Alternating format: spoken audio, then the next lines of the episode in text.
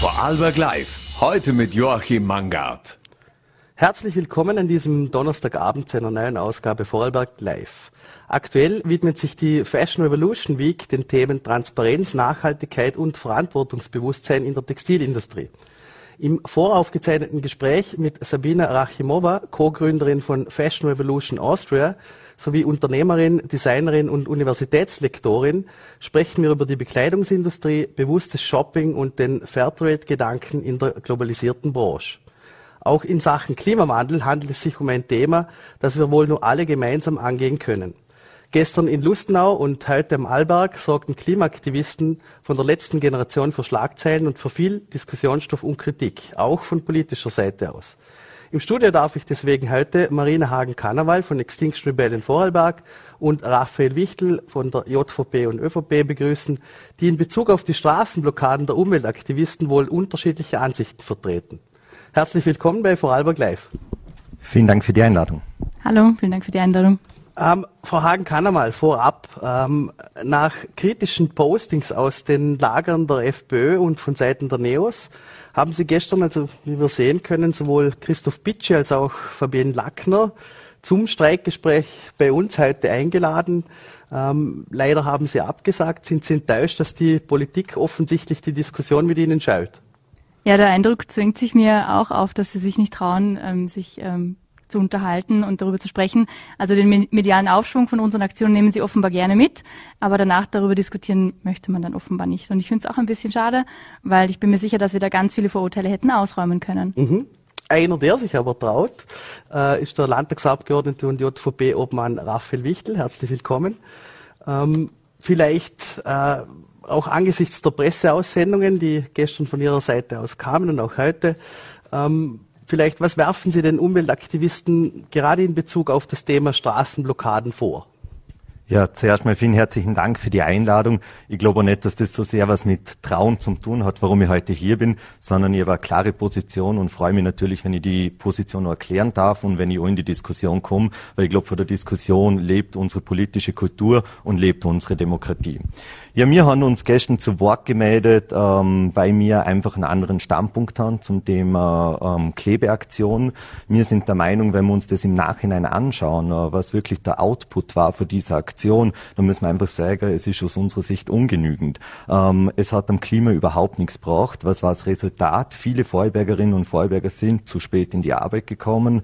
Ähm, sie haben Termine verpasst. Und was ich ganz kritisch sehe bei dem Thema ist zum einen, dass es die Gesellschaft weiter weiter spaltet. Wir haben die letzten Jahre mit der Pandemie eine sehr große Herausforderung gehabt, auch für, das, für die gesellschaftliche Zusammenhalt.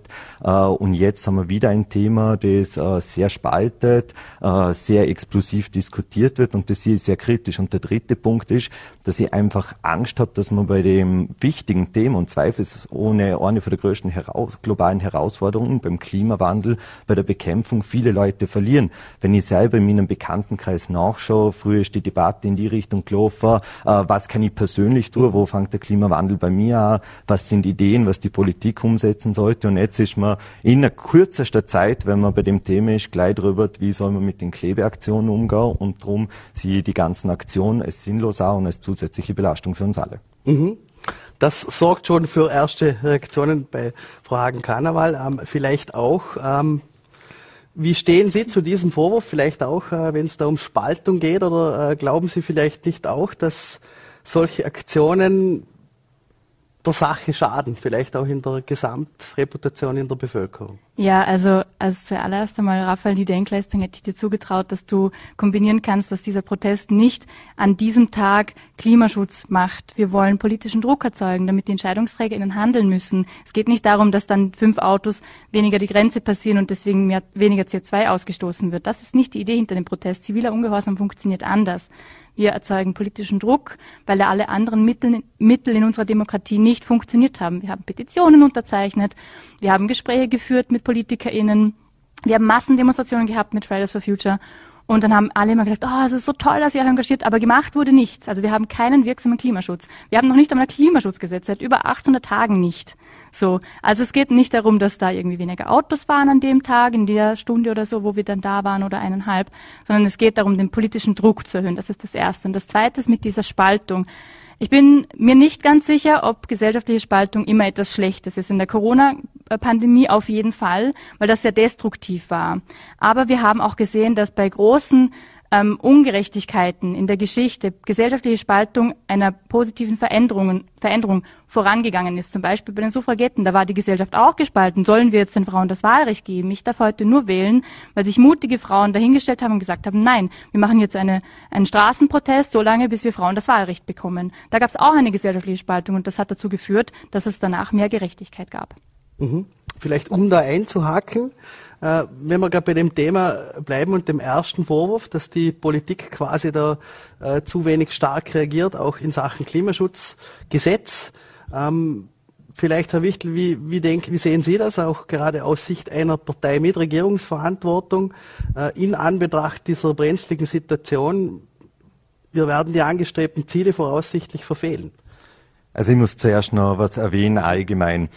Ich glaube, dass es ein Riesenprivileg ist, dass wir in einer Demokratie und in einem mhm. Rechtsstaat leben. Also ich sehe das gerade in diesen Zeiten als Riesenprivileg an. Und in einem Rechtsstaat gibt es gewisse Regeln, an die sich alle zu halten haben. Und wir haben ein Demonstrationsrecht, worüber ich sehr froh bin, dass jeder die Möglichkeit hat, bei uns seiner Meinung Ausdruck zu verleihen, wenn er das Gefühl hat, nicht gehört zu werden, auf die Straße gehen zu können. Und da gibt es sämtliche Möglichkeiten. Und ich möchte da nochmal was erwähnen mhm. dazu, nämlich ich glaube, dass das Thema Klimawandel mitunter nur wegen der Jugend überhaupt so ein großes Thema Thema ist. Warum? Weil die Jugend aufgestanden ist und gesagt hat, das ist uns ein großes Anliegen und diese Fridays for Future Bewegung entstanden ist und auch demonstriert hat für dieses Thema. Ich glaube nicht, dass wir für das irgendwelche Sitzblockaden ähm, gebraucht haben oder sonstiges, weil es steht jetzt ja auch auf der politischen Agenda.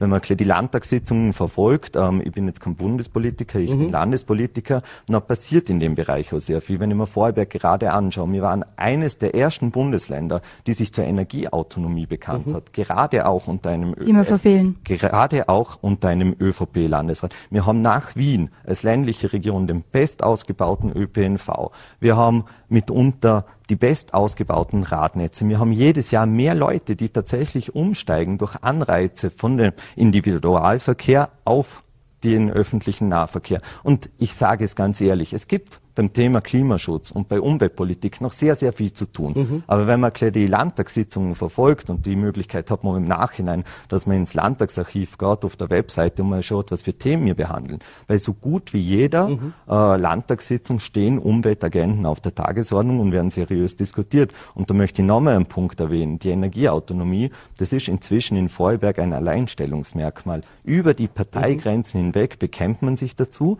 arbeitet es ab und nimmt das ernst. Und ich glaube, dass ich heute dastehe, ist so, dass wir uns nicht äh, in irgendeiner Form dem Diskurs verwehren und dass es nicht so wäre, dass Politikerinnen und Politiker in Vorarlberg nicht erreichbar sind, sondern wir wollen in das Gespräch kommen und ich hoffe, dass wir in Zukunft auch wieder vermehrt über den Diskurs, über Formen des Protests, die Mhm. legitim sind bei uns, weil die Regeln gelten nun mal für alle, in den Diskurs kommen und auch inhaltlich was weiterbringen. Aber um die Ideen aufs Tablett bringen, die die Menschen umtreiben, muss man in den Diskurs kommen. Und da bringt es mhm. nichts, wenn man sich am Morgen auf eine Brücke klebt. Vielleicht kurz Diskurs, bleiben wir auf der Brücke, nämlich in Luschnau. Ähm, da galt es ja über Jahrzehnte lang äh, den Diskurs und ich glaube eines, was die äh, Aktivisten und Aktivistinnen stark kritisieren, sind diese fossilen, unter Anführungszeichen, Großprojekte wie die S18 oder die Tunnelspinne. Ähm, wie gehen Sie mit dem um? Vielleicht auch von beiden Seiten aus, weil Lustenau ist ja eigentlich ein prädestinierter Punkt. Ich glaube, gestern haben sie auch viel Zuspruch aus der Bevölkerung bekommen, mhm. die einfach in diesem Verkehrsdesaster unter Anführungszeichen in Lustenau ersticken. Ja, da kann ich sehr gerne was dazu sagen. Wir haben da im Bregenz gerade ähm, eine Aktion entlang der Albergstraße, wenn man entlang fährt, wo groß plakatiert ist, äh, Lärm macht krank. Und das ist für mich eigentlich der Beweis, dass wir dringend eine hochrangige Straßenverbindung zwischen der österreichischen und der Schweizer Autobahn brauchen. Und wir müssen darüber nachdenken, wie kann das funktionieren, wie kann sowas umweltverträglich umgesetzt werden, weil der Verkehr wird nicht weniger werden. Wir sind auf einer wichtigen äh, Nord-Süd-Verbindung und wir müssen doch schauen, gerade als Politikerinnen und Politiker in Vorarlberg, dass wir endlich die Stadtzentren, die Ortszentren vom Transitverkehr entlasten, auf hochrangige Straßenverkehrsverbindungen bringen und so eine tatsächliche Entlastung für die Bevölkerung bringen. Mhm. Darf ich da gerade antworten? Bitte? Du hast so schön von der Energieautonomie-Strategie erzählt und die ist wirklich großartig, wenn wir uns nur daran halten würden. Wir haben momentan für 300.000 EinwohnerInnen in Vorarlberg 200.000 Autos. In der Energieautonomie-Strategie steht drin, dass wir in Zukunft nur noch 60.000 Autos haben dürfen und die Hälfte davon irgendwie elektrifiziert. So, wie geht es zusammen damit, dass wir mitten in der Klimakrise noch weitere Straßen bauen? Wir dürfen die Straße nicht bauen, wenn wir unsere Klimaziele nicht noch mehr wie krachend verfehlen werden, wie, wie, sie, wie wir jetzt gerade auf Kurs sind. Und trotzdem will die ÖVP das weiterverfolgen, mitten in der Klimakatastrophe. Das ist ein Widerspruch in sich. Das sind 300 bis 700 Millionen Euro für Tunnelspinnen, die da verlocht werden. Das hat der Johannes äh, Rauch auch schon gesehen. Also das geht für mich überhaupt nicht zusammen. Und dann zum sagen, ja, wir tun ja eh schon so viel und so ja, wenn ich knapp die Klippe abfall und dann unter tot bin, bin ich trotzdem tot. Wir verfehlen die Klimaziele A krachend, also zum sagen, wir sind ja eh schon so gut, ist A gelogen und B ist es nicht genug. Also, dass man ein bisschen was tun. So, und ich verstand dann nicht, warum, dass wir dann nicht anfangen, Klimaschutz zu machen, der wirksam ist und uns überlegen, okay, was für Maßnahmen brauchen wir jetzt, sondern nur sagt, ja, wir sind ja eh schon so gut und wir machen ja eh schon so viel. Also, das, ich weiß gar nicht, was ich sage. Also, das mhm. ist echt mega schwierig. Vielleicht auch, um einzuhaken, ähm, äh, gerade auf diese Frage oder auf diesen Vorwurf hin, ähm, wie würden Sie vielleicht auf, den, auf dieses Thema eingehen, wenn man natürlich auch wirtschaftliche Interessen vertritt und damit ist auch diese hochrangige Verbindung äh, sicherlich dahingehend gemeint. Ähm, wie lassen sich denn also progressive Klimapolitik und Interessen der heimischen Wirtschaft in Einklang bringen?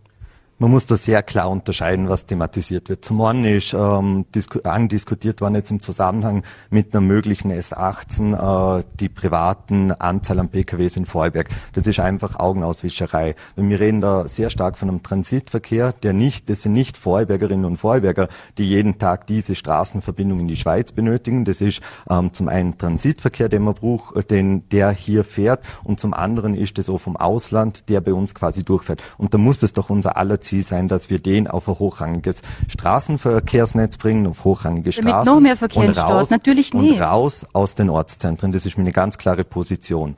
Und äh, das zweite Thema ist ähm, jetzt äh, die Frage, war, wie kann man mhm. Wirtschaftsinteressen und äh, Klimapolitik in, zusammenbringen. Weil das ich glaube, glaub ich denke natürlich gerade auch bei solchen Projekten und, und wenn ich auch an die Unternehmen, an die in dieser Region angesiedelten Unternehmen, in deren Interesse natürlich diese Lösung auch äh, immer wieder auch ich sage jetzt mal, wenn man an Aussendungen von Seiten der Industriellen Vereinigung denkt oder wie auch immer, ähm, spiegelt das schon die wirtschaftlichen Interessen auch wieder. Also da reden wir ja nicht von diesem individuellen Personalverkehr, äh, Personenverkehr. Da muss ich auch wieder differenzieren. Da reden wir zum einen ähm, von diesem wichtigen und absolutes Bekenntnis meinerseits zu dem hochrangigen äh, Straßenverbindung zwischen der österreichischen und der Schweizer äh, Autobahn und zum anderen, welche Rolle kann die Wirtschaft spielen im Thema äh, Klimapolitik.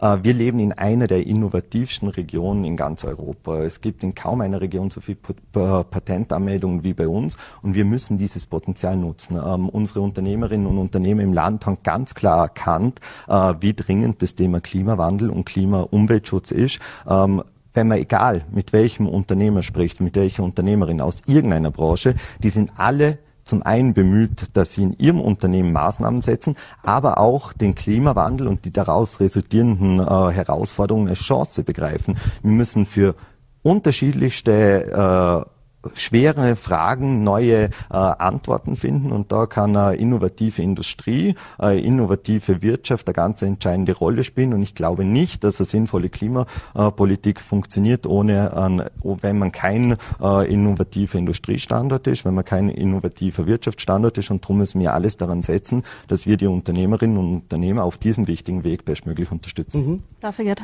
Ein schmaler Grad, vielleicht Klima auch noch ein Einwurf, ein schmaler Grad. Ähm, wieso ähm, macht unsere Bundesregierung dann äh, in Zeiten des Klimawandels äh, einen dezidierten Autogipfel und keinen Klimaschutzgipfel? Also die Bundesregierung setzt ja ganz, ganz viele Maßnahmen im Bereich äh, Klimapolitik. Das ist jetzt so sehr vereinfacht gesagt, wenn man sagt, es findet nur der Autogipfel statt und das ist die einzige Aber es sorgt Antwort. ja durchaus Aber für Kritik auch. Also ich sage jetzt mal, diese E-Fuels äh, sind ja heftig umstritten. Ähm, sind heftig Die Haltung stimmt. dann auch zum Verbrenner aus wurde diskutiert, auch von Seiten der EU. Ähm, ist das nicht so eine Art Lippenbekenntnis, ein Scheinbekenntnis im Sinne von um wirtschaftliche Interessen und natürlich auch den Standort und Arbeitsplätze zu sichern? Österreich investiert aber auch äh, sechs Milliarden äh, in einen Transformationsprozess, wo es mhm. genau darum geht, Unternehmerinnen und Unternehmer bestmöglich zu unterstützen bei ihrer Transformation. Äh, und wenn man das Thema E-Fuels anspricht, ich muss sagen, ich bin kein ausgewiesener Experte für das Thema, aber ähm, Verbrennermotoren, äh, da ist äh, Europa absoluter Spitzenreiter und es läuft einfach die Gefahr, dass wir auch bei der Elektromobilität in eine neue Abhängigkeit mit China geraten und darum muss man wir doch eine Technologieoffenheit haben. Das Ziel ist ganz klar, die CO2-Emissionen von den äh, individual betriebenen Fahrzeugen wegzubekommen. Und ich sage es ganz ehrlich, ich bin kein Experte in der Automobilindustrie. Ich will, dass die Industrie bei uns und die Automobilindustrie den besten Weg dorthin ebnet, mit der kleinstmöglichen Abhängigkeit von anderen Wirtschaftsstandorten, weil wir leben in einer globalisierten Welt. Leider hat uns der äh, Angriffskrieg auf die Ukraine verdeutlicht, was Abhängigkeit bedeutet gearbeitet äh, im letzten okay, Jahr. Glaub, und müssen wir Thema schauen, wie wir die bestmögliche Eigenständigkeit in dem Bereich äh, bewahren. Genau, und jetzt brauchen wir definitiv wieder eine weibliche Stimme, weil äh, ja, Bitte. also da sind die Redeanteile etwas ungleich verteilt, aber gut, mhm. das bin ich mir ja gewohnt. Ähm, wenn ich das höre, ja, Klimawandel als Chance begreifen, das trifft für mich noch, noch Zynismus. Ich weiß nicht, ob dir bewusst ist, was die Klimakatastrophe jetzt schon anrichtet im globalen Süden. Da sterben jetzt schon Leute und sich den auch nicht zum Stellen und sagen, ja, wir lösen das alles mit der Technologie und wir sind ja alle so innovativ und pipapo und sowieso. Das ist eine bösartige, wirklich eine bösartige Lüge. Es steht im IPCC-Bericht drin, das ist wissenschaftlicher Konsens, da müssen wir nicht drüber diskutieren. Da steht drin, however, even fast technological Change is not enough. Das heißt, auch technische Veränderungen und so wichtig die sind, die wir brauchen, das ist nicht genug. Wir müssen auch die Art, wie wir wirtschaften, überdenken. So. Und wenn man dann sieht, ja, und dann machen wir da eine kleine Innovation und sowieso, das, das, das shit's not gonna cut. Das wird die Klimakatastrophe nicht aufhalten. Auch wenn ich dann höre, ja, und dann müssen da alle schauen und der private Individualverkehr und sowieso und die, die, die Debatte geht jetzt zu Klimakleber anstatt, was kann ich in meinem Leben tun? Es geht auch nicht mehr um individueller Konsum. Ich meine, verstand mich nicht falsch. Voll super, wenn alle mal mit dem Rad geschaffen gehen und so. Und voll super, wenn wir alles Licht löschen. Aber das wird die Klimakatastrophe Katastrophe ohne aufhalten. Wir brauchen einen Systemwandel. Und das ist nicht meine Privatmeinung. Das sagen führende KlimawissenschaftlerInnen und ExpertInnen, die die globale Transformation gestaltet hätten, wenn die Politik einfach nur die Maßnahmen, die sie vorschlagen hätten, machen hätten. Aber das wird ja nicht gemacht. Also wir verfehlen unsere Klimaziele krachend, dann müssen wir uns von der ÖVP anlosen, wir machen das mit Innovation und danach hören wir ohne, ah ja, und übrigens, ihr sollten alle für euren individuellen CO2-Fußabdruck hören. Und danach sagen, ja, also Klimawandel eine Chance begriffen. Das, also das trifft von Zynismus von Leuten im globalen Süden, die schon jetzt leiden und die schon jetzt sterben, weil wir nicht bereit sind, unsere Lebensweise zu überdenken und uns zu überlegen, okay, was könnte mir jetzt für Maßnahmen setzen, damit es noch schlimmer wird? Ich habe gesagt, ähm, es braucht ein Sammelsurium an Maßnahmen und ich bin auch der Überzeugung, dass alleine ähm, technischer Fortschritt oder Innovation... Okay, cool, dann könnte man doch Tempo 100 einführen. Warum ist das noch nicht da? Das ist die allereinfachste, allerbilligste Maßnahme. Ja, die könnte man morgen einführen und nicht einmal das ist möglich. Mhm. Warum? Zum Beispiel in Vorarlberg könnte man Modellregion sein. Die Christina Messer hat auch gesagt, sie hätte nichts dagegen. Wie schaut's bei dir aus? Wärst du für Tempo 100? Das ist jetzt eine sehr gekonnte Ablenkung, weil ich möchte an dieser Stelle schon einmal festhalten, dass ich nicht gesagt habe, dass so seitens der Politik ähm, das einzige äh, die einzige Maßnahme sie kann, dass wir uns auf technischen Fortschritt ähm, verlassen. Wir müssen okay, was sind die andere Sachen? Wir müssen technischen äh, Fortschritt weiter verfolgen, das Prinzip der Energieautonomie in Vorarlberg ähm, und wir müssen wirklich bei jedem selber anfangen. Aber individueller Konsum wird's nicht lösen. Das sage ich auch nicht. Ich sage ja ein Sammelsurium. Es sind ganz unterschiedliche Themen. Und zum Tempo 100 sage ich auch noch was dazu. Tempo 100, ist bei uns in der Partei. Da gibt es einige Persönlichkeiten, die sich äh, privat äh, gesagt haben, sie möchten dieses Tempo 100 für sich umsetzen. Sie, äh, sie fahren diese Tempo 100.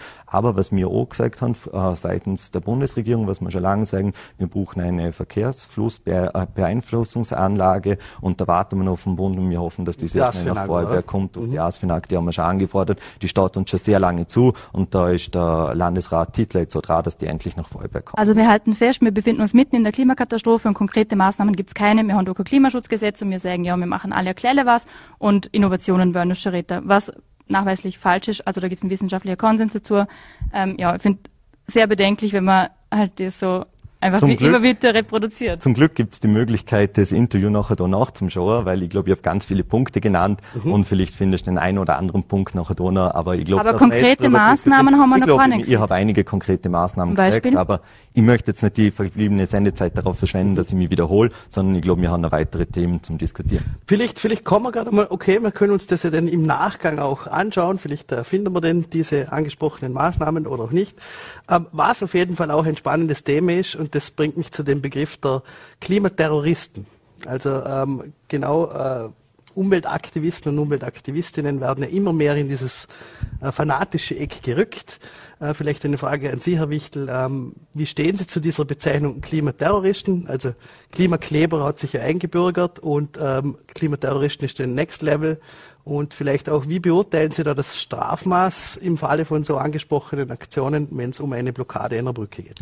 Also Klimaterrorismus ist nicht in meinem Vokabular. Ich kann nicht auf der einen Seite die Spaltung der Gesellschaft durch gewisse Aktionen äh, kritisieren und auf der anderen Seite äh, meinem Gegenüber mit so scharfen Angriffen äh, mhm. begegnen. Das will ich auch nicht. Ich bin nach wie vor äh, in der Hoffnung, dass wir zusammenführen können, dass wir äh, gute Gesprächsbasis haben und inhaltlich streiten können, was in der Demokratie ganz wichtig ist. Darum sage ich das nicht. Äh, zum Thema Strafverschärfung. in Vorarlberg haben wir jetzt eine derartige Aktion gehabt. Ich glaube, erstens sind wir nicht zuständig für das. Mhm. Äh, zweitens glaube ich nicht, dass es richtig ist, äh, noch eine Aktion darüber zu diskutieren. Allerdings, wenn ich mir die Situation in Wien anschaue, wo in den ersten beiden Monaten Jänner und Februar nur die Exekutiveinsätze im Zuge dieser Klimakleberproteste ähm, eine halbe Million Euro kostet und den Steuerzahler, die Steuerzahlerin, dann werden wir schon darüber diskutieren müssen, wie gehen wir in Zukunft damit um und wie, wie tun wir damit. Aber in Vorarlberg sind wir nicht zuständig. Wir haben jetzt eine äh, so derartige Aktion gehabt. Wir haben noch die Aktion vom Landhaus gehabt und mhm. der Landtagssitzung, aber das ist nicht vergleichbar und ich hoffe, äh, dass es keine weitere so Aktion braucht und dass man vielleicht echt wieder sich an die Regeln des Rechtsstaates hebt, dass man in den Diskurs einsteckt, um in den Wettbewerb der besten Ideen und wirklich mal konkrete Vorschläge, äh, Vorschläge macht, was wirklich was helfen wird, weil das Einzige, was ich höre, ist die, sind die Tempo 100 und wenn man auf der äh, A14 ähm, äh, das Tempo 100 von Bregenz nach Bludenz äh, einführt, natürlich ist eine Maßnahme, die was bringt, zweifelsohne, aber den großen Wurf schaffen wir. Eh den großen, ist, wenn ich morgen da fahre, kann ich auch nicht schneller fahren, aber den großen Wurf äh, in der Klimapolitik schaffen wir ohne dem, äh, mit dem Vorschlag. Darum würden mich weitere Vorschläge mal interessieren und ich hoffe, dass wir in diesen äh, Diskurs einsteigen können. Mhm. Okay, das heißt, Tempo 100 machen wir nicht, weil das bringt eh nicht genug. Nein, das habe ich nicht okay. gesagt. Das ich habe gesagt, ich habe gesagt, das ist ein vereinfacht zum äh, so große Veränderungen einfordern und die einzige konkrete Forderung, die ich höre, ja. ist die, sind die Tempo 100 und darum äh, schlage ich vor, dass äh, wir haben noch nie miteinander inhaltlich diskutiert. Äh, ich bin jederzeit äh, erreichbar. Vielleicht schaffen wir es so, dass ihr unsere Einladung zur gemeinsamen Baumpflanzaktion wahrnehmt. Moment, ich würde gerne was dort, zu der Forderung. Dort, und dort können wir, dort können wir dann auch detailliert mhm. den Vormittag lang diskutieren. Mhm. Genau, also ich glaube, es ist ganz klar, dass die Forderungen, die wir bei der letzten Generation von Tempo 100 auf der Autobahn und einen Stopp aller Öl- und Gasbohrungen, also einfach ein Stopp der Zerstörung, nur die allerersten, aller einfachsten Schutzmaßnahmen sind. Was zum Tun ist, ist ganz klar. Expertinnen sagen das, ähm, äh, VerkehrsplanerInnen, RaumplanerInnen wissen, was zum Tun ist. Die Regierung müsste nur auf die tollen WissenschaftlerInnen, die wir in Österreich hören, Hand auch hören. Und das machen sie nicht, weil sie sagen immer, ja, voll super, dass sie da forschen und so, aber wir ignorieren trotzdem, was sie sagen. So. Ähm, genau. Und, und uns als Klimaaktivisten da in die Verantwortung zu nehmen und sagen, ihr müssen da ganz konkrete Maßnahmen ausschaffen. Ich bin nicht Berufspolitikerin. Ähm, ich habe das nicht studiert, ich bin nicht Wissenschaftlerin. Ich habe gelernt, E-Mails zu schreiben, das ist das, was ich kann. Aber wir als KlimaaktivistInnen, als protestierende Leute, sind der Feueralarm in einem brennenden Haus. Wir sagen, hey, die Hütte brennt, dann jetzt was. Und damit appellieren wir an die Leute, die verantwortlich sind. Und danach der Feueralarm zum Fragen, ja, wie löschen wir jetzt den Brand, finde ich ein bisschen unlogisch. Wenn bei mir daheim die Kuh brennt und der Rauchmelder geht an, dann frage ich nicht der Rauchmelder, wie meine Kuh löscht, sondern ich warte, bis die Feuerwehr kommt und dann frage ich die Feuerwehr. Oder schau, was zum Beispiel die Feuerwehr macht. So. Und da gibt's aber Expertinnen. Und auf die müssen wir einfach hören. Das wäre schon genug. Ich bin, ich bin auch kein Berufspolitiker, ähm, nur zur Information, aber ich mache das leidenschaftlich gerne und ich nehme viel aus meinem beruflichen Leben mit in die Politik. Aber ich glaube schon, dass es äh, vereinfacht ist, wenn ich da das Sammelsurium an Maßnahmen, die wir in Vorarlberg machen, wo wir dran sind, wo wir absolut Vorbild sind und Vorbild sein müssen und wo wir natürlich noch viel mehr tun müssen, zweifelsohne. Aber wenn man sich die Landtagssitzung nach Klee verfolgt, äh, dann merkt man, wir sind da voll dran. In fast jeder Landtagssitzung werden äh, werden Beschlüsse gefasst im Bereich der Umwelt- und Klimapolitik. Und dann daher zum Stau all das ausblenden, was getan wird und immer nur zum sagen, es ist zu wenig, was man tut und gar nicht beachten, was man tatsächlich tut. Das ist in der Demokratie meiner Meinung nach, wo man in den Diskurs treten will, auch zu wenig, sich einfach wo auch nicht zum Klärer und Säger machen. Und wenn man aufzeigt, was wir alles machen und was wir tun und zur Diskussion einladen und zu einem Diskurs einladen, sagen, na, das ist nicht unsere Aufgabe. Das ist meiner Meinung nach zu vereinfacht, wo ich mich politisch angefangen habe zum Engagieren als junger Mensch, was mir anliegen, dass ich für meine Zukunftsideen Gehör finde. Und ich glaube, dass es wichtig ist, dass anstelle, dass man sich wo anklärt, Einladungen wahrnimmt, in Diskurs kommt und nicht weiter die Gesellschaft spaltet. Was mir dann ist wissenschaftlich einordnen mit einer Wissenschaftlerin, die sich hinter uns gestellt hat. Das sind mittlerweile 1400 WissenschaftlerInnen, die sich mit unserem Protest solidarisieren und die 22 Universitäten in Wien. Und das, was gemacht wird, ist einfach nicht genug. So einfach ist es. Wie gesagt, wenn wir halb, also nur fast die Klippe abgefallen sind und sterben, sind wir auch tot. Wir müssen endlich wirksame Maßnahmen ergreifen. Die Maßnahmen, wo du erzählt hast, das ist alles großartig, aber das wird die Klimakatastrophe nicht aufhalten. Auch in Vorarlberg haben wir unfassbar viel Nachholpotenzial. Gerade in der Mobilität. Wir haben viel zu viele Autos, viel zu viele Straßen und wir werden noch mehr Straßen bauen. Gerade der Verkehrssektor in Österreich ist unfassbar schlecht. Und dass wir da nicht Maßnahmen ergreifen können, wie zum Beispiel Tempo 100, verstand ich einfach nicht, weil das kostet nichts und wir könnten auf einen Schlag, so, könnten wir 460 äh, Tonnen 1000 Tonnen CO2, Moment, eine halbe, fast eine halbe Million, so, dass ich mich nicht verrät, Tonnen CO2 sperre. Mit nur Tempo 100. Wenn wir Tempo 80, Tempo 30 ohne machen, dann sind es 800.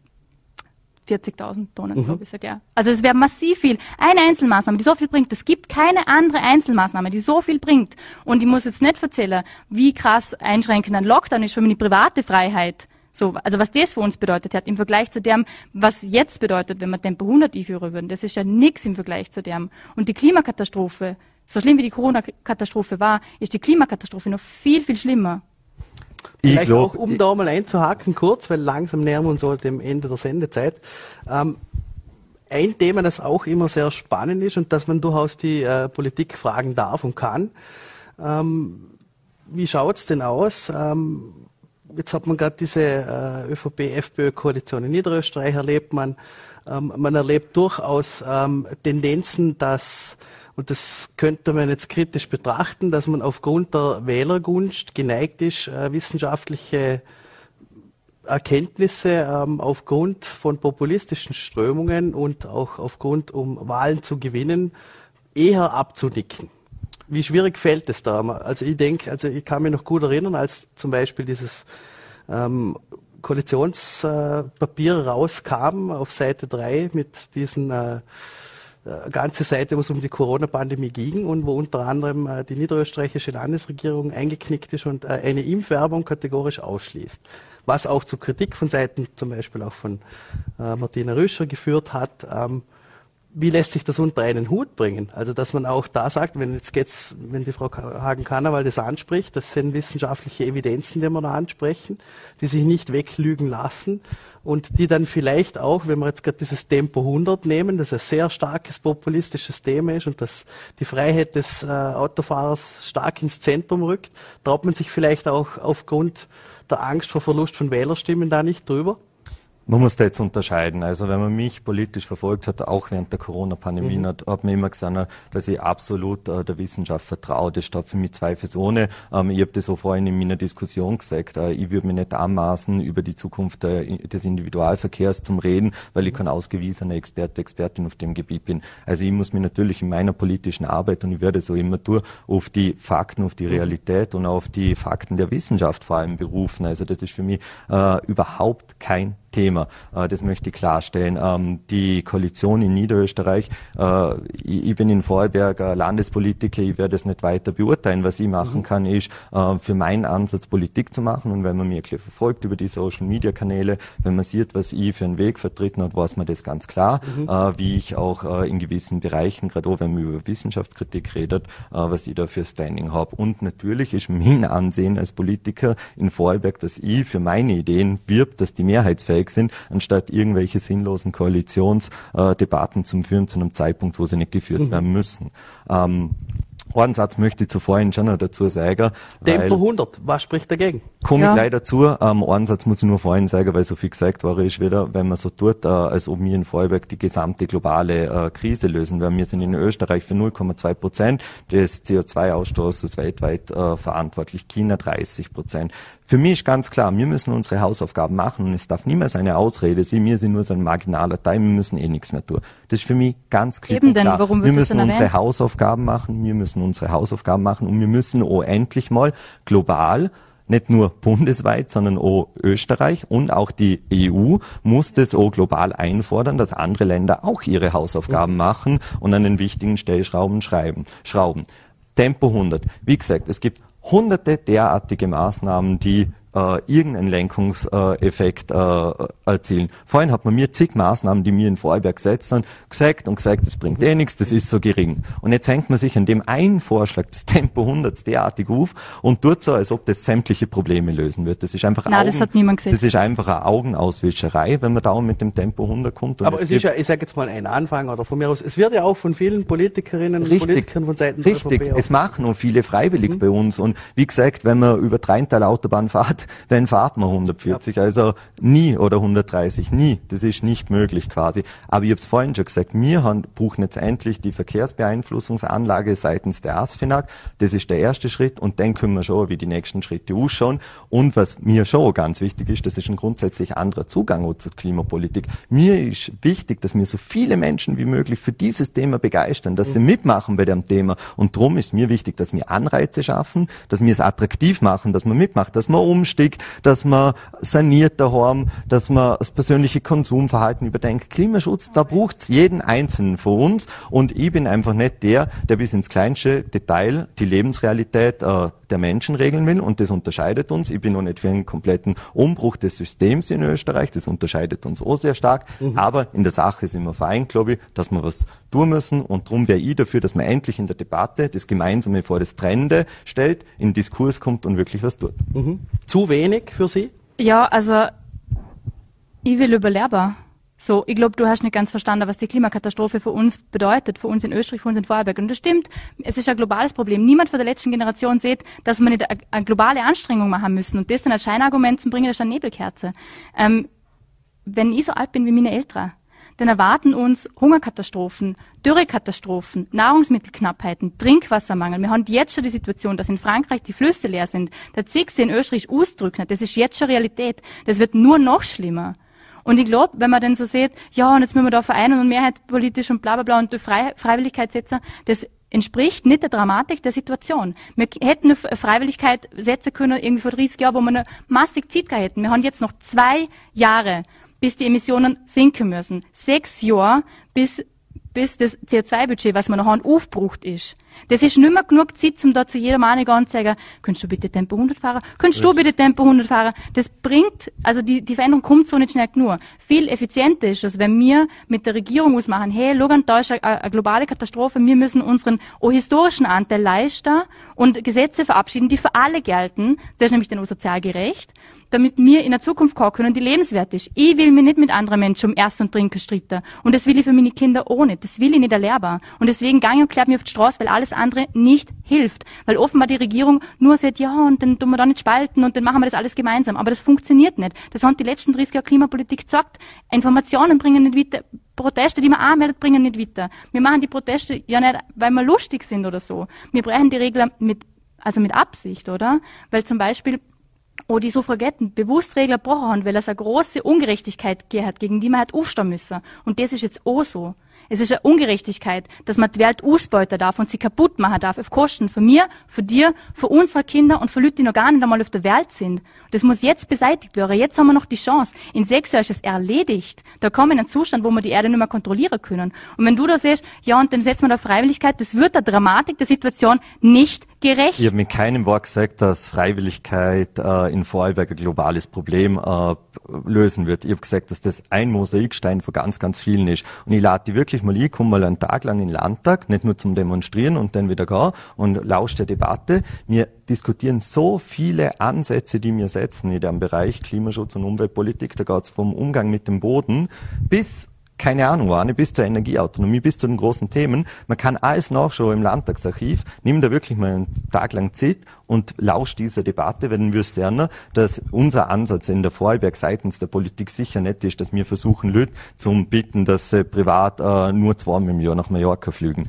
Das ist nicht unser Ansatz für Klimapolitik, sondern das ist viel komplexer, vielschichtiger und da gehört ganz viel dazu. Das ist nicht nur Innovation, das ist nicht nur Verantwortung des Einzelnen, das sind ganz viele Mosaiksteine, die wir versuchen zusammenzufassen. Mhm voll, also voll gerne, ich komme gerne mal zuhören. Diskutiert war es halt die letzten 50 Jahre, deshalb bis jetzt nicht der wirksame Klimaschutz braucht, den wir brauchen. Drum griffen wir zu anderen Mitteln.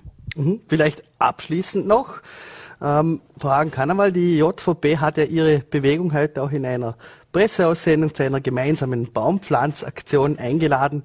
Ähm, vielleicht werden Sie da darauf eingehen und folgt vielleicht eine Gegeneinladung für eine gemeinsame Straßenblockade demnächst. Ja, also die letzte Generation hat ja auch auf die Presseaussendung schon reagiert und zwar möchten wir euch einladen, als letzte Generation für jeden Klimaprotest, den die Volkspartei ignoriert, gemeinsam einen Baum zu pflanzen. Ähm, ich glaube, dass da ganz schnell ganz viele Bäume zusammenkommen. Das Problem ist nur, dass durch die Hitzeperioden und Dürren die Bäume wahrscheinlich nicht anfangen zum Wachsen und halt davor eingehen. Das ist natürlich ziemlich schlimm. Und auf der anderen Seite haben wir den Effekt, dass Bäume pflanzen nicht ausreicht. Also ich weiß nicht, ob du das glaubst, aber falls ich die jetzt in der Blase rausholen muss, Bäume pflanzen reicht nicht aus, um die Klimakatastrophe zu beenden. Und ähm, genau, wenn man dann halt angeht und das populistisch nutzt und sagt, wir pflanzen Bäume miteinander, das können wir voll gern machen, mal am Nachmittag miteinander, ich, ich freue mich voll, aber das ist halt, hat halt politisch null Relevanz, weil bis die Bäume mal CO2 aufnehmen und speichern, braucht es ungefähr 300 Jahre. Und das ist eine Google-Leistung für zwei Sekunden. Da also, weiß man dann nachher, dass das mit der Bäumpflanze, nur wie du so, so schön gesagt hast, Augenausweis, Augenauswischerei ist. Na, also da muss ich jetzt schon was dazu sagen, ähm, und ich empfehle es wirklich, dass man mit uns da mitgeht. Das machen wir nicht alleinig, irgendwie willkürlich im Wald. Da ist ein Förster vom Landesvorstand dabei und wir pflanzen bewusst einen Mischwald. Und ich finde es schon spannend, dass man jetzt bei jeder Aktion, bei jeder Maßnahme, die ich vorgestellt habe, gesagt hat, so tat, als ob das das Einzige ist, was uns zum Klimaschutz einfällt. Das ist nicht so, aber ich nehme die beim Wort. Ähm, 12. Mai, äh, herzliche Einladung. 14 Bin leider in Wien, wir vielleicht protestieren in Wien. Vielleicht kann es unschämen für euch. Äh, würde mich freuen, wir in weil das wäre echt also im Juni können wir eine Möglichkeit, äh, dass wir zusammenkommen. Äh, das wäre echt sinnvoll und natürlich ist uns ganz klar, dass wir mit dem Netz äh, das große Thema lösen. Aber uns als Jugendgruppe ist trotzdem wichtig, dass in dem Bereich, wo wir wirklich was tun können, wir nicht nur immer drüber reden, wir nicht nur uns politisch einbringen, sondern dass wir auch mit anpacken. Wir machen das seit mehreren Jahren. Das ist auch kein Greenwashing oder irgendein Hetz, sondern ich finde das richtig gut, wenn da viele Jopferpelerinnen und Jopferpeler am Samstagvormittag am 8. im Pfänder standen und Bäume pflanzen, anstatt äh, dass äh, keine Ahnung was tun. Und ich finde dieses Engagement trotzdem wichtig, auch wenn du dieses Engagement scheinbar nicht wertschätzt. Nein, es ist eh voll nett. Also wie gesagt, das ist ein netter Ausflug, aber das, was der Reinhard Schauer halt dazu sagt, ist, dass Scheinklimaschutz ist. Mhm. Also das wird halt, wie gesagt, nicht genug bringen. So, äh, jetzt muss ich da mal einhaken, weil unsere Sendezeit langsam dem Ende sich neigt. Aber äh, es ist ja eine willkommene Möglichkeit, denn vielleicht auch äh, abseits von den äh, aufgeheizten Studioscheinwerfern in der frischen Luft gemeinsam zu diskutieren. Wenn man denn gemeinsam Bäume pflanzt, kann es ja nicht schaden. Ich sage mal vielen lieben Dank für den Besuch bei uns im Studio und ähm, ja, wünsche weiterhin viel Erfolg im gemeinsamen Kampf für die Rettung eines Weltklimas. Vielen Dank für die Einladung und das machen wir auf alle Fälle irgendwann. Voll im Juni denn. Aktuell findet weltweit die Fashion Revolution Week statt. Mit Sabina Rachimova, Co-Gründerin von Fashion Revolution Austria, durfte ich im voraufgezeichneten Gespräch über Transparenz, Nachhaltigkeit und Verantwortungsbewusstsein in der Textilindustrie sprechen. Herzlich willkommen bei Vorarlberg Live. Ja, danke, dass ich da sein darf. Äh, vielleicht vorab äh, könnten Sie uns zunächst etwas über Fashion Revolution Austria erzählen und was Ihre, Ihre, Ihre Organisation tut. Ja, natürlich. Fashion Revolution Global gibt es nun tatsächlich schon seit zehn Jahren. Gegründet wurde das Ganze 2013 in England, ähm, also eigentlich in UK, als Reaktion auf das Rana Plaza Desaster. Bei Rana Plaza ging es um diese Fabrik in Bangladesch, die zusammengestürzt ist. Über 1100 Menschen haben ihr Leben verloren, 2000 weitere wurden schwer verletzt. Und das war auch, glaube ich, das erste Mal, dass wir als Gesellschaft hinter die Kulissen von Fast Fashion blicken konnten. Wie werden die Dinge hergestellt, damit sie überhaupt so günstig äh, zu erwerben sind? Und Fashion Revolution hat es sich eben zum Ziel gemacht, einerseits Transparenz in Lieferketten zu bringen, aber sich auch äh, für die Rechte von Näherinnen ähm, und Menschen entlang dieser Lieferketten, die äh, da arbeiten, einzusetzen. Es gibt in allen möglichen Ländern bereits äh, Fashion Revolution Hubs und seit diesem Jahr ähnlich auch in Österreich. Und wir sagen auch ganz gerne, es tut uns leid, dass es zehn Jahre gedauert hat, aber dafür machen wir es jetzt richtig und gehen damit Vollgas hinein. Mhm. Äh, jetzt befinden wir uns in einer Zeit, wo Themen wie Teuerung, Inflation ähm, die Schlagzeilen dominieren.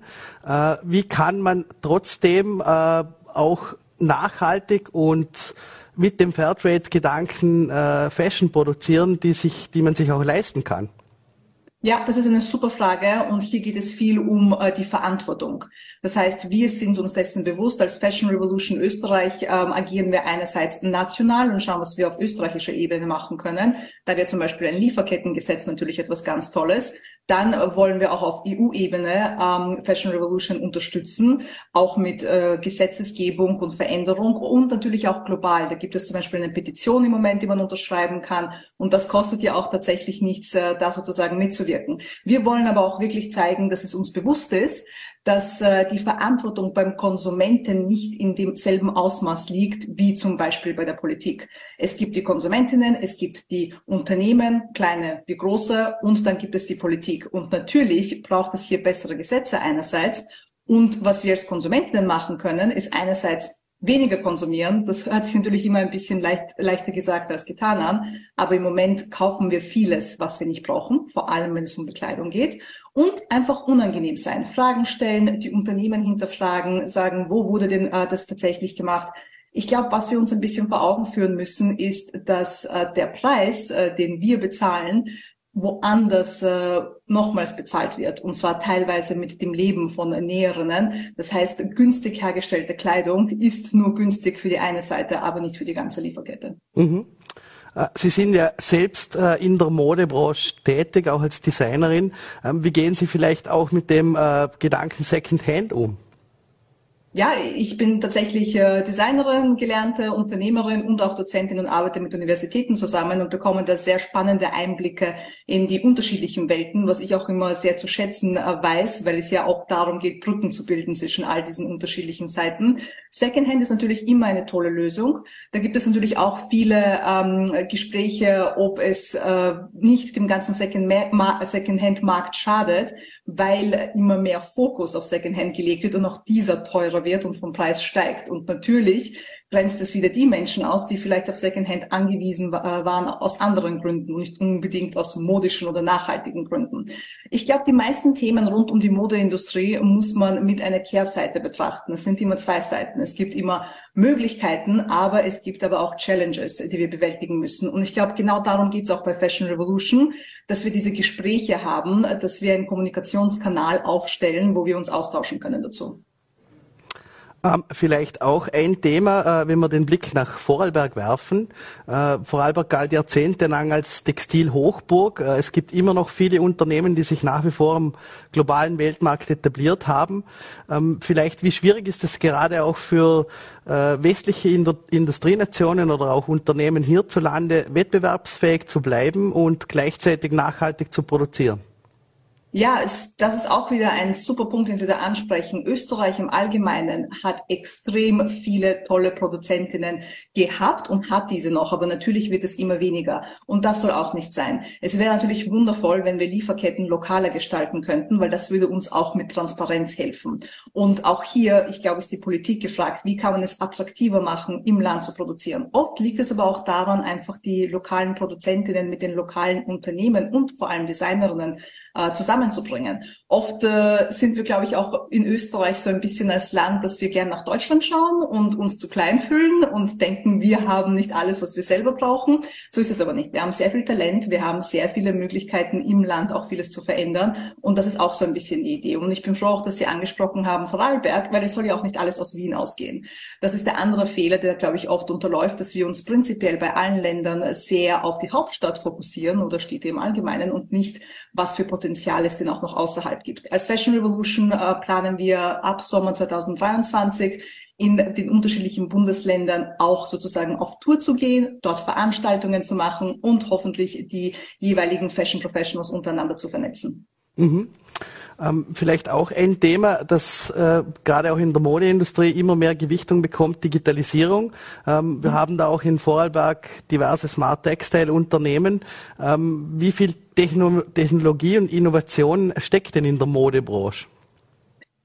Ich würde sagen, das ist wahrscheinlich ein bisschen meine persönliche Meinung, zu wenig. Es könnte noch mehr sein. Ich glaube, die Dachregion ist prinzipiell recht zurückhaltend, was Digitalisierung betrifft. Wir sehen das ja aus anderen Branchen, wo es oft Anläufe gibt, die nicht ganz gut äh, und nicht ganz erfolgreich klappen. Ich glaube, da braucht es vor allem Investitionen in Innovationen. Wie kann man Jungunternehmerinnen fördern, die im digitalen Bereich arbeiten, damit sie ihre Innovation testen können? Vieles bleibt ja in der Theorie, wo, was ja auch schon problematisch ist. Wenn wir das aber testen könnten tatsächliche Case Studies kreieren, würde das schon äh, sehr helfen. Die Modebranche könnte tatsächlich auch einige der Nachhaltigkeitsprobleme lösen äh, mit Hilfe von digitalen Tools. Ähm, vielleicht auch wenn man jetzt die Modebranche und die großen Konzerne ansieht, äh, hört man immer öfter diesen Fairtrade-Gedanken, diesen Nachhaltigkeitsgedanken. Ähm, wie viel Greenwashing steckt da dahinter? Wie ernst zu nehmen sind diese Bestrebungen von den großen Ketten, äh, hier dem Kunden und den Kundinnen nicht etwas vorzugaukeln? Ja, Greenwashing ist ein großes Problem. Da muss man sich, glaube ich, fragen, kann ein Unternehmen, ähm, bei dem 95 Prozent der hergestellten Artikel genauso sind wie früher und sich nicht verändert haben und nur fünf Prozent eine sogenannte Conscious Collection ausmachen, kann man die nachhaltig nennen? Kann man den trauen mit ihren Behauptungen? Die Antwort ist nein. Natürlich muss man aber auch sagen, als Konsumentinnen brauchen wir keinen PhD, äh, damit wir einfach shoppen gehen können, weil das ist, glaube ich, das, was die meisten so mühsam finden. Man kann Zertifizierungen nicht mehr glauben, man kann den ganzen Behauptungen nicht glauben. Und das muss sich dringend verändern. Dadurch, dass viele dieser Großkonzerne all das machen dürfen und natürlich diese Behauptungen äh, machen dürfen, ohne Konsequenzen zu tragen oder sehr oft nur kleine Konsequenzen in Form von äh, kleinen äh, Gebühren, die sie zahlen müssen als Strafen, wird sich das natürlich nicht verändern. Weil welches Unternehmen sagt Nein zu mehr Gewinn, mehr Geld und so weiter? Das heißt, da werde ich wieder, glaube ich, den Ball an die Politik werfen müssen und sagen, was können wir machen? Und ja, es tut sich einiges. Wir haben jetzt die äh, grüne Initiative, die kommen wird. Wir haben den äh, European Green Deal, der kommen wird. Und da sind wir natürlich auch gespannt, was für ähm, Auswirkungen dieser haben wird auf äh, die Art, wie Großunternehmen und Konzerne Marketing betreiben. Mhm. Stichwort Großkonzerne Marketing, ein Thema, das äh, von uns allen höchstwahrscheinlich auch aus Bequemlichkeitsgründen allzu oft äh, benutzt wird, Online-Shopping. Äh, der Begriff auch oder die Möglichkeit, Sachen zu bestellen, kostenfrei zurückzuschicken. Ähm, wie gehen Sie mit diesem Thema um? Ähm, wie viel bedarf es da einer Schulung für die Konsumenten, dass man sich da auch wieder auf das regionale, lokale konzentriert und nicht den bequemen Griff zum Tablet macht und äh, online shoppen geht? Ja, ich glaube, dass Online-Shopping per se ja nichts Schlechtes ist. Und da wären wir wieder zurück bei dem Thema Privilegien, wenn man von Städten ausgeht und äh, Regionen, die außerhalb der Hauptstadt liegen. Wenn ich in der Stadt lebe, kann ich natürlich leicht reden, dass ich zurückgreifen kann auf lokale Geschäfte und einfach wohin gehen kann einkaufen. Genau dasselbe mit Online-Shopping. Das meiste liefert zu mir und ich muss mir keine Sorgen machen. Auch hier hat man aber nicht überall diesen Zugang. Ich glaube, dass Online-Shopping auf österreichischer Ebene einfach auch ein bisschen attraktiver gemacht werden kann. Das heißt, wir sollten schauen, dass wir auch investieren, dass die ganzen eigenen Geschäfte gut online aufgestellt sind, gute Logistik haben und verschicken können. Und zeitgleich natürlich das, was Sie ansprechen mit den Retouren, ist ein sehr großes Problem. Wir wissen, das ist ein großer CO2-Ausstoß. Ähm, es geht auch viel darum, dass Kundinnen oft äh, ihre Teile bis zu einem Monat, was sie auch dürfen, zu Hause behalten. Für Kleinunternehmerinnen ist es vor allem schwierig, weil sie oft gar nicht diese Anzahl an Teilen haben, äh, mit denen sie sozusagen ähm, arbeiten können. Da geht es einerseits natürlich um die Schulung, nennen wir es mal so, sprich Transparenz. Ich glaube, wenn wir darüber reden und aus unternehmerischer Perspektive kann ich sagen, wir machen das zum Beispiel in meinem Unternehmen, dass wir einfach offen sagen, wir bieten keine kostenlosen Retouren an aus diesem Grund. Aber einen gewissen Wert kann man bei uns kostenlos bestellen. Aber wenn es um Retouren geht, wollen wir auch eben zeigen, das geht nicht, dass wir das ähm, auch übernehmen, weil es auf vielen Ebenen einfach nicht tragbar ist, äh, vor allem für kleine Unternehmen. Aber ich wünsche mir schon natürlich, dass Online-Shopping jetzt nicht irgendwie als äh, die böse Alternative dargestellt wird, sondern auch als Potenzial, das man ausweiten kann. Mhm. Stichwort Reparaturen. Ähm, wir leben in einer Wegwerfgesellschaft. Äh, das kommt auch gerade in der Textilindustrie oft zu tragen. Wieso sollte man sich vielleicht auch da wieder mehr darauf besinnen, bei den heimischen Großmamas und Großpapas äh, das Nähen zu lernen und Socken zu stopfen? Ja, ja, also das Nähen lernen, das empfehle ich sowieso allen, ob es jetzt nur um Mode geht oder nicht. Das ist eine ganz tolle Sache, wenn man seine eigenen Dinge reparieren kann. Da passiert auch zum Glück einiges. Ich glaube, dass wir mittlerweile wissen, dass Neukaufen eine Option ist, aber eben Dinge, die Sie ansprechen. Es gibt mittlerweile ganz tolle äh, Repair-Events, die stattfinden. Auch Fashion Revolution hat einige gehostet äh, erst dieses Jahr. Ähm, da geht es, glaube ich, einerseits um das Verständnis, was Kleidung wert ist. Und da kommen wir wieder zurück, wenn ich für etwas ein bisschen mehr gezahlt habe und mehr Geld ausgegeben habe, wenn ich einen persönlichen Bezug dazu habe, wenn ich weiß, wie dieses hergestellt wurde, Stichwort Storytelling, dass man da auch ein bisschen erzählt und hinter die Kulissen blickt und Transparenz der Lieferketten bietet, dann hat man auch viel mehr Motivation, diese Dinge zu reparieren, weiterzugeben und sie länger im Kreislauf zu behalten. Wir können auch über Circularity hier natürlich sprechen. Reparaturen sind eine äh, der Optionen. Dann gibt es natürlich im Recommerce-Bereich äh, viele andere Optionen. Man kann heutzutage sich Kleidung ausborgen und diese zurückgeben. Man kann sie tauschen, sowohl mit Fremden als auch mit Menschen natürlich, die man kennt, Freundinnen und auch äh, die Menschen aus der eigenen Familie und natürlich weiterverkaufen. Resale ist auch eine, ähm, ein absolut großes Thema in der Modebranche und viele äh, Marken stürzen sich darauf. Hier ist natürlich das Spannende, dass wir wenig über den CO2-Abdruck hier sprechen und ähm, da geht es viel um hin und her versendet werden und so weiter. Da ist, glaube ich, noch ein bisschen ein äh, Loch, was so Datenanalysen betrifft. Mhm. Die Modebranche zählt ja zu den schillerndsten Branchen. Auch äh, die Stars und Sternchen kleiden sich äh, immer wieder in Haute Couture und zeigen, ähm, was gerade en vogue ist. Ähm, wie schafft man es trotzdem vielleicht auch, äh, den Werbungsanteil oder auch den, den äh, beeinflussenden Teil, den, den diese Industrie auf die Bevölkerung ausübt, vielleicht etwas kleiner zu halten und sich weniger diesen Trends zu unterwerfen oder ist das prinzipiell gut?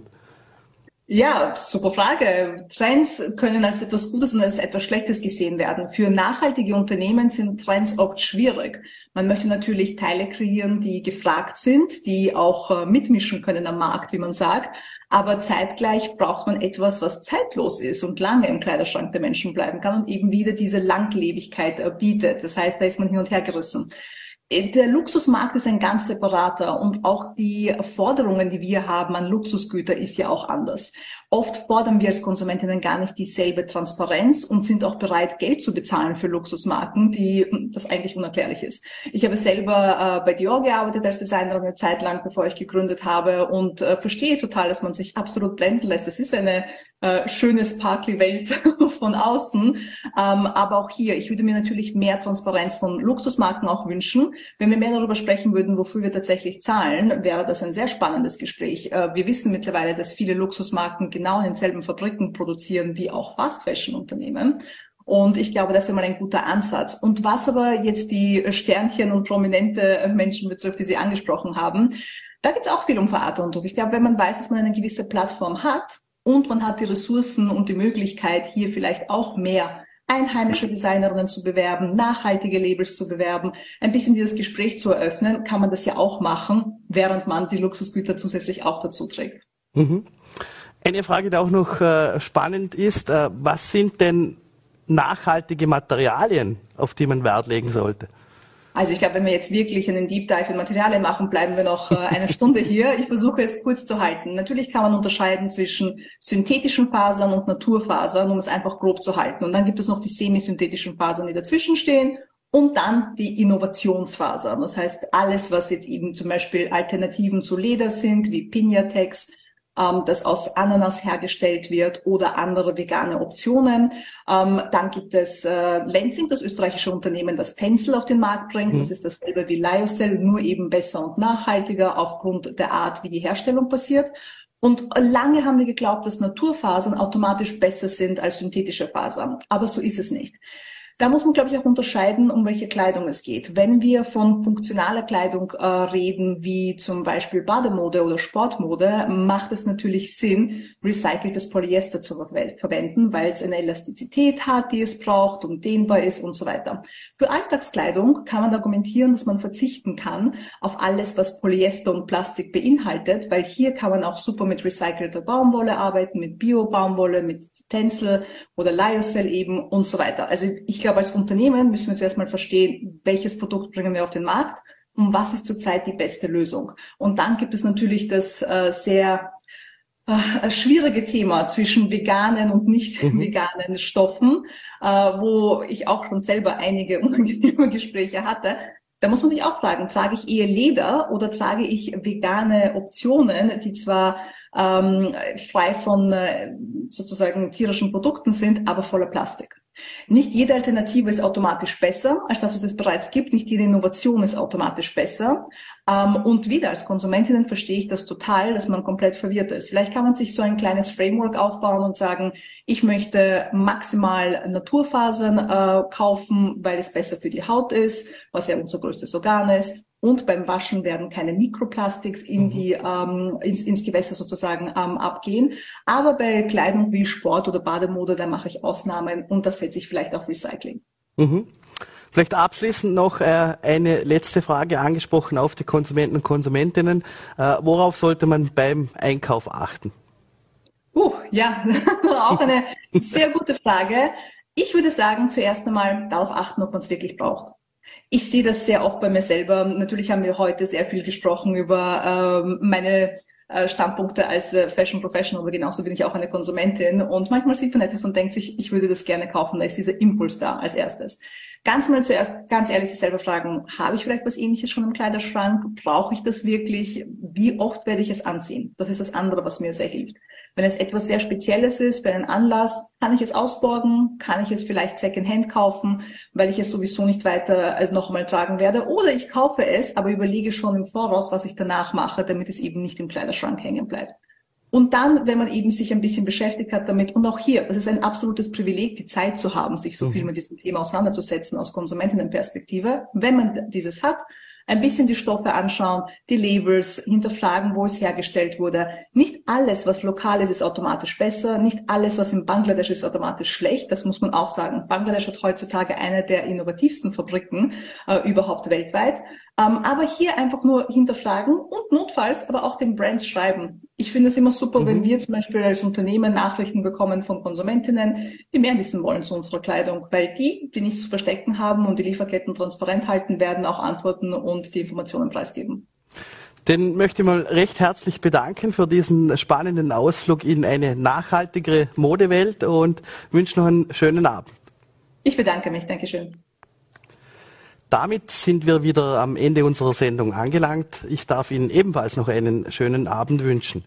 Die nächste Ausgabe von Vorarlberg Live wird wie gewohnt morgen um 17 Uhr auf Volle.t, VNT und Ländle TV ausgestrahlt.